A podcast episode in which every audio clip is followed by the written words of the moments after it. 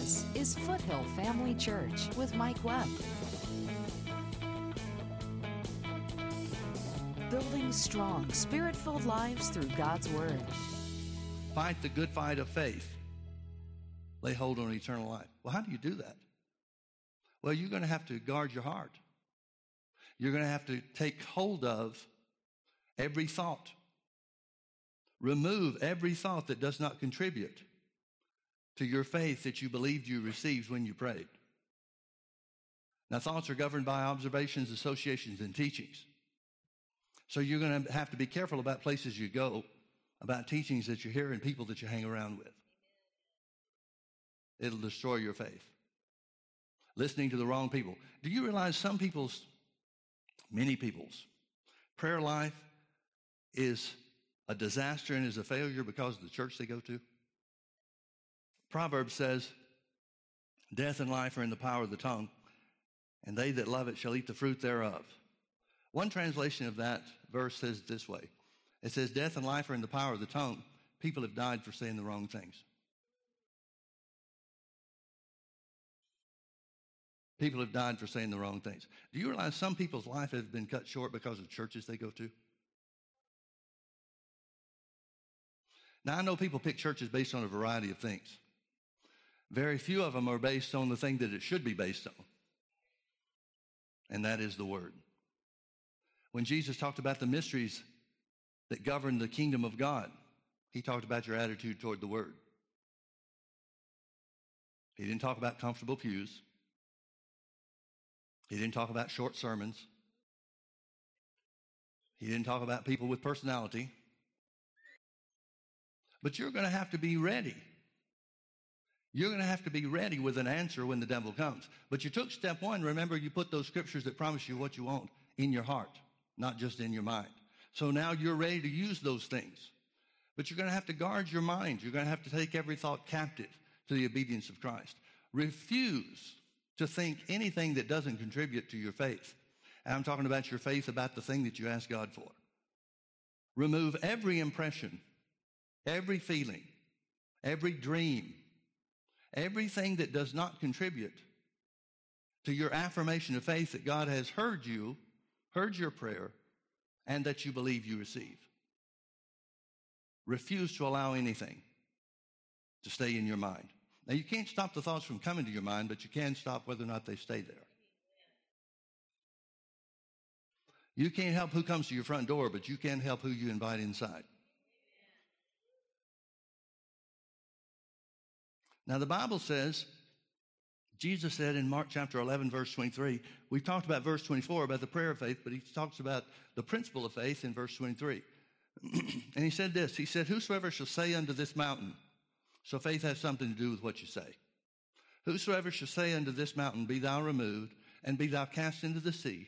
And this is the only requirement or warning he gave to us. And shall not doubt in his heart. And shall not doubt in his heart, but shall believe in his heart that those things which he saith shall come to pass, he shall have whatsoever he saith. Matthew chapter 12, verse 34, Jesus said, out of the abundance of the heart, the mouth speaks. So if faith is of the heart, and faith that is of the heart is defined by speaking God's word, no matter the circumstances, but declaring and speaking God's word, those specific promises that guarantee that you'll get an answer to your prayer, that tell you that God wants you to have what you want him to give you. If speaking those promises, those verses of Scripture, is faith of the heart, then doubt of the heart would have to be speaking anything else. And remember in the Old Testament, in Numbers chapter 13, it tells us the 10 spies came back with an evil report. Well, what was the evil report? It was a report of doubt. It was them saying, we can't do what God said we can do. We can't have the promised land God said was ours. And God calls that evil. Now, the same people that would guard against immoral thoughts, the same people that would guard against thoughts to rob or cheat or steal from somebody, welcome thoughts of failure and thoughts of defeat. And here's the reason why you have to guard your mind, and the reason why guarding your mind is guarding your heart, is because the things you think on are going to be the things that come out of your mouth. The things that you think on will be the things that you see. And they will come out of your mouth. Well, you've got to avoid that. You've got to keep that from happening. You have to stop that. So destroy every image, every vision, every feeling, every impression, every dream.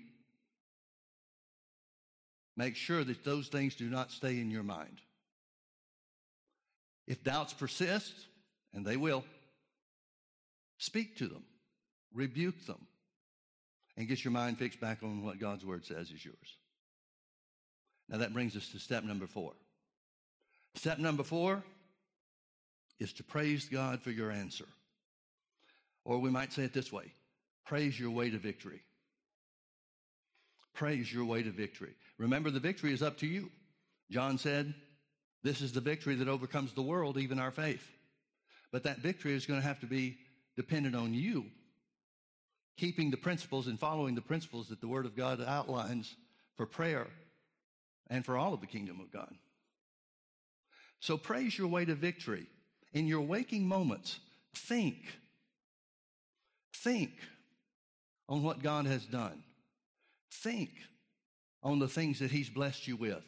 Count your blessings, and faith will increase. You count your blessings, and faith will rise.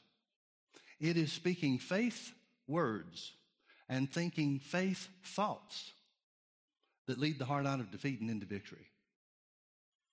You remember in the Old Testament, 2 Chronicles chapter 20, Jehoshaphat was surrounded by 5 enemy armies.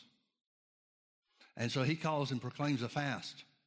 He gets everybody to come worship God and serve God, spend a day in fasting. And as they worship God, the Bible says that the Spirit of the Lord came upon a certain person who must have been a prophet, because this guy spoke up on behalf of God. And he said, this battle is not yours, it's the Lord's.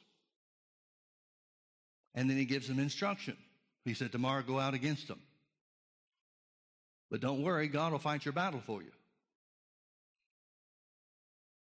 Well, the next morning, I doubt that everybody felt as excited as they did the day before. A day that they'd spent in prayer. A day they'd spent in looking for God's direction, and then God answered in such a marvelous way. Stand still and see the salvation of the Lord. You won't have to fight in this battle. Man, everybody can get excited about that. But then tomorrow comes. They don't feel as excited. They're not as whipped up. As a matter of fact, they may be on an emotional low or letdown because they got so excited the day before. So Jehoshaphat reminds the people. He says, remember what God said to the prophet. It's not enough that God said it. Now we've got to act on it. We've got to be a doer of what He told us to do. So what did Jehoshaphat do? He put the singers and the praisers out in front of the army. Well, if they're not going to have to fight, it's not a big deal how he lines them up. Wouldn't hurt to put the singers out front. But if you were one of those singers, I wonder what the devil's trying to tell you. Now, there's all kinds of ways to look at this. The singers and the praisers could be out front, and they could be reminding themselves, God said we won't have to fight. Well, it's a good thing they won't have to fight. What are they going to do, hit them with their harp? But Jehoshaphat knew what we need to know, too. He put the singers and the praisers out front to sing. Praise the Lord, for His mercy endures forever. Praise the Lord, for His mercy endures forever. And the Bible tells us something that's instructive, amazing, but instructive. It says, when they began to sing into praise, the Lord set ambushments, and they started fighting against each other. Now, here's my question for you. Why didn't He set the ambushments the day before when the prophet spoke? That would have been the perfect time in my thinking. That way they could have dedicated themselves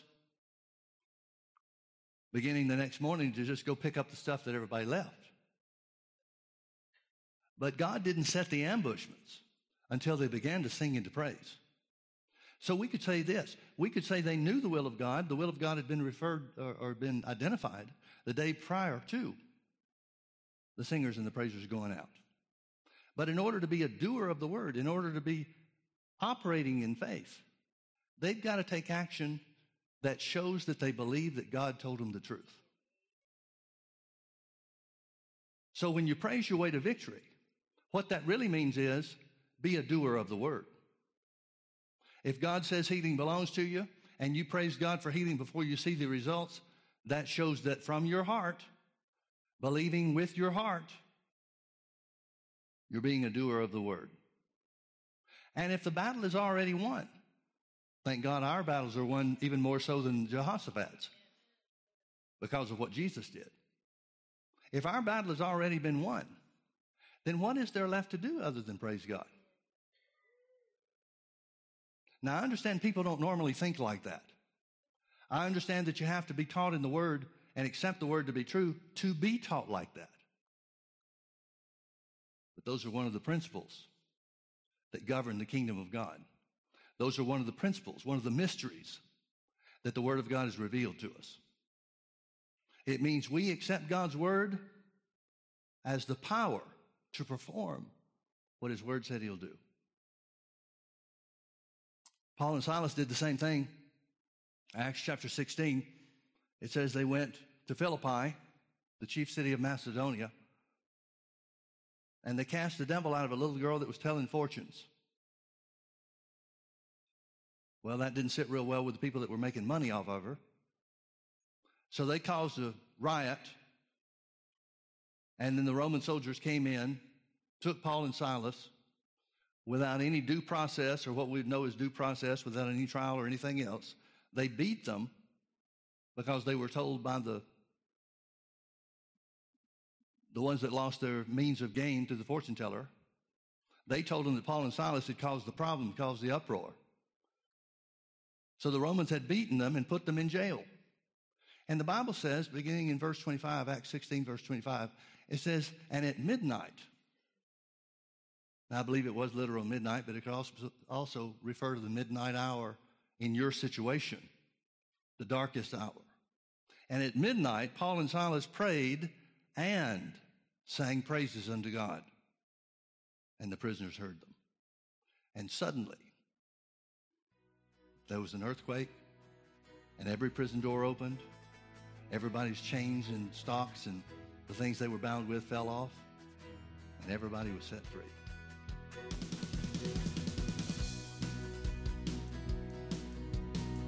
Join Mike Webb and Foothill Family Church every Sunday night at 6 p.m. for our weekly healing school. Healing school is for those who are in need of being healed from sickness in their body, as well as those who want to strengthen their faith in the area of healing. Jesus said the kingdom of God is as a man speaking the word of God into his heart. You exercising your authority in the name of Jesus, by whom you have access into the kingdom of heaven, to say that for you, you are free from the influence of sickness and disease. Foothill Family Church is in Orange County at the corner of Bake Parkway and Lake Forest Drive, just minutes off the 5 freeway. To learn more about how you and your family can connect with Foothill Family Church, simply log on to MikeWebb.tv. Foothill Family Church, building strong, spirit-filled lives through God's Word. When they began to sing and to praise, suddenly there was an earthquake.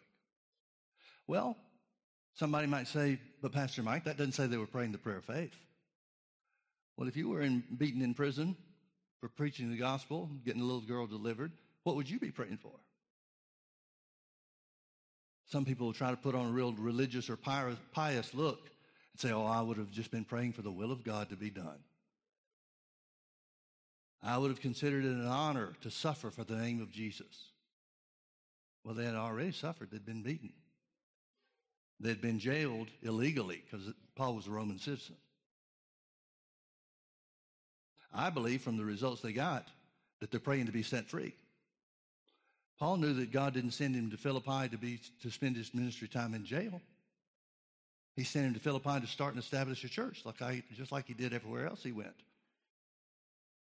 So I believe they were praying to be set free, and they were.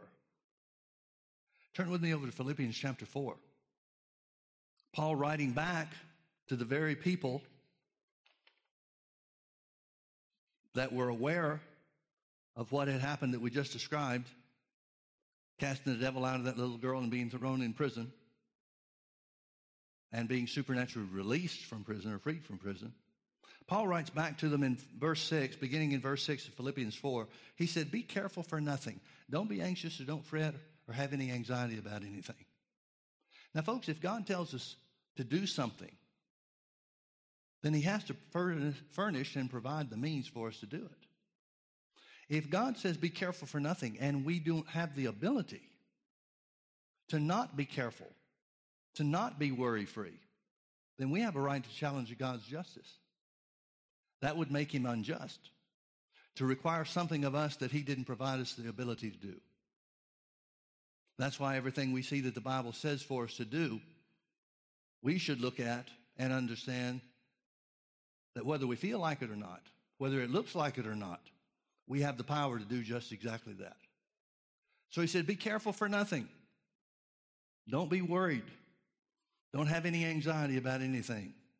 But in everything, if you're not going to worry, what are you going to do? But in everything, by prayer and supplication, with thanksgiving. With thanksgiving. Let your request be made known unto God. In everything. Well, concerning the healing that you want to receive for your body. Concerning the finances that you need in your life. In everything, by prayer, anything you need to receive from God, of course, is governed by the prayer of faith, as we've been talking.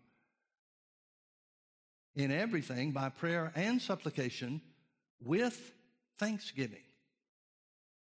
With thanksgiving, let your request be made known unto God. Notice thanksgiving is just as big a part of it as prayer. Notice Paul puts thanksgiving on an equal par with praying according to the will of God. Asking God for the things you need. See, sometimes people have the idea, I don't hear this much anymore, but in days gone by, much more so. I remember people in the church I grew up in saying, well, God knows what I need. If he wants me to have it, he'll bring it to me. Well, Jesus addressed that. Jesus, I think it's in Matthew chapter 6, said, your heavenly Father knows what you have need of. God knows your needs. But he doesn't stop there. He said, God knows what you have need of before you ask him. He still expects you to ask. So the Bible says, be careful for nothing, but in everything by prayer and supplication with thanksgiving. With means to accompany something. Accompanied by thanksgiving, let your request be made known unto God. Notice verse 7. And the peace of God, which passes all understanding, shall keep your hearts and minds through Christ Jesus. Finally, brethren, whatsoever things are true, whatsoever things are honest, whatsoever things are just, whatsoever things are pure, whatsoever things are lovely, whatsoever things are of good report, if there be any virtue and if there be any praise, think. Everybody say think. Think on these things. Romans 12:2 tells us to be transformed by the renewing of our mind. I think a lot of Christians must think that says removing of our minds. Because they don't see the importance of controlling your thoughts. They don't see the importance. Well, here again, if he told us in verse 6, if Paul told us by the Holy Ghost in verse 6 to be careful for nothing, that means we can be. We can be worry-free. We can live, no matter what the circumstances are, no matter how severe they are, we can live without worrying or being fretful or anxious. Which also means we can do what verse 8 says. We can think on things that are good and honest and lovely and just and of good report, and if there be any virtue and be any praise. We can think on those things. That has to mean we can control our thoughts. So praise your way to victory. Thank God for the answer. Thank God for the answer. Before you see it, the Bible says in Romans chapter 4, verse 20, Abraham was strong in faith, giving God glory. He glorified God for the answer before he ever saw the answer. Now, what do you do in your prayer life? If you believe that God heard and answered your prayer, what do you do in your prayer life? Well, you're going to have to make every prayer from that point forward, every time that you pray, following the prayer of faith that you believe you receive your answer. You're going to have to make every one of those prayers following it to be statements of faith and not unbelief. What that means is you can't pray about it again. You can't ask God for it again. Now, there are some prayers that you can pray over and over and over again. Paul talks about that in several of the letters he wrote to the Ephesians, to Philippians, to Colossians, even a little bit to the Thessalonians. He said, I pray this way every day for you, that the eyes of your understanding would be enlightened, that you would know the hope of your calling and the riches of the glory of God's inheritance in you as a believer, and the exceeding greatness of his power that works in you. He said he prayed that over and over and over again. Well, Paul can be praying in faith, but not the prayer of faith. See, if the prayer of faith would work in that situation, then Paul could have just prayed for everybody that ever got saved in the future, that they'd have the spirit of wisdom and revelation in God. But see, the prayer of faith is you governing or you praying about things concerning yourself. You can't, there are times when you can make the prayer of faith work for other people, but not many of them. You remember over in James chapter 5, verse 14, it says, is any sick among you? Let them call for the elders of the church, and let them, the elders, pray over them, the sick, anointing them with oil in the name of the Lord. And the prayer of faith, verse 15, and the prayer of faith shall save or heal the sick. The prayer of faith shall save or heal the sick. The prayer of faith shall save or heal the sick. Being healed is being saved from sickness. The word that's translated saved there is a word that also is translated heal in other parts of the scripture. Well, we know he's talking about physical sickness, so he has to be talking about healing. So what do you do when you pray that prayer of faith? Well, every statement following that, every prayer following that, every time you communicate with God following that point in time that you believe you receive your healing, you're going to have to make a statement of faith. Instead of asking God to do it again, thank him for hearing you. Thank him because the power of God's at work in your body, changing the physical circumstances. Smith Wigglesworth said this. He said, if you've prayed, talking about the prayer of faith, he said, if you've prayed 7 times for any one thing to receive from God, you prayed 6 times in unbelief. See, if God's word is true, and if we really believe we receive when we pray, and again, I'm just talking about the prayer of faith. I'm not talking about other kinds of prayer, but the prayer that changes things, the prayer that receives from God. If we're praying the prayer of faith, then once we know God's heard us, that's it. For us, the job from that point forward is to merely stand in faith and thank God for the answer. Stand in faith and thank God for the answer. James said it this way. James chapter 1, verse 2, he said, my brethren, count it all joy when you fall into diverse temptations, knowing this, that the trying of your faith worketh patience. But let patience have a perfect work, that you may be perfect and entire, wanting nothing. That means having the answers that you need. That means having the supply that you need. That means having the healing that you need. But notice he said, even in the middle of a hard place, count it joy. James is saying the same thing Paul said to the Philippians. In everything, by prayer and supplication, with thanksgiving, let your request be made known unto God. With thanksgiving. With thanksgiving. Well, Pastor Mike, how long are we supposed to thank God till you see the answer? How long are we supposed to be making our confession of faith till you see the answer? Jesus said, believe that you receive and you shall have. So that means we need to keep operating the kingdom principles, the mysteries of the kingdom of God. These principles that we're talking about that the Bible reveals to us, we're supposed to keep those up until we see the answer. How long is that going to be? I don't know. Neither you nor I control that. Well, it sure seems like we've had to stand for a long time. Folks, it's just as easy to speak faith thought, or think faith thoughts and speak faith words as it is to think thoughts and speak words of doubt. It's just as easy. And I've always looked at it this way. If I get my answer, whatever day I get my answer, meaning see it, I'm not talking about receiving it by faith, but whatever day it shows up in the material realm, I'm still going to be believing God for something.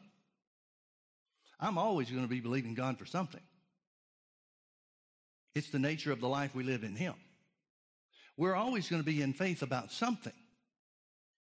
So what does it matter what day it is? Believing for one thing is the same as believing something else. But the devil wants you to think that, oh, you've blown it. You've made a mistake. And very often, he gets people to swallow and believe his thoughts of doubt.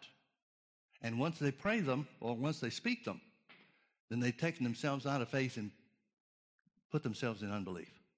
I've always had a good working relationship with the Lord.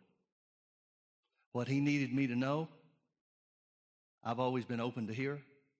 He knows I'm open to hear it. And so if He's got something that He needs to get to me, it's His responsibility, not mine. If I miss it some way along the way, it's His fault, not mine, because I'm open to hearing whatever He has to say and making whatever corrections He wants me to correct. But folks, anything other than continuing in prayer and thanksgiving, or in praise and thanksgiving, anything other than that is us saying the word's not enough. In the case of Sister Gray, the church praying the second night is saying one touch from God's not sufficient. And that unbelief will nullify your prayers. And folks, God will let you walk in unbelief. He doesn't want you to, but you're the one with authority in your life. You decide whether you're going to be in faith. You decide whether or not you're going to speak words of doubt. Your victory depends on you, not Him. He's already made provisions for you to be victorious. Amen? So thank God for our healing. Thank God for our provision. Thank God for the answer to whatever we're believing for. In Jesus' name.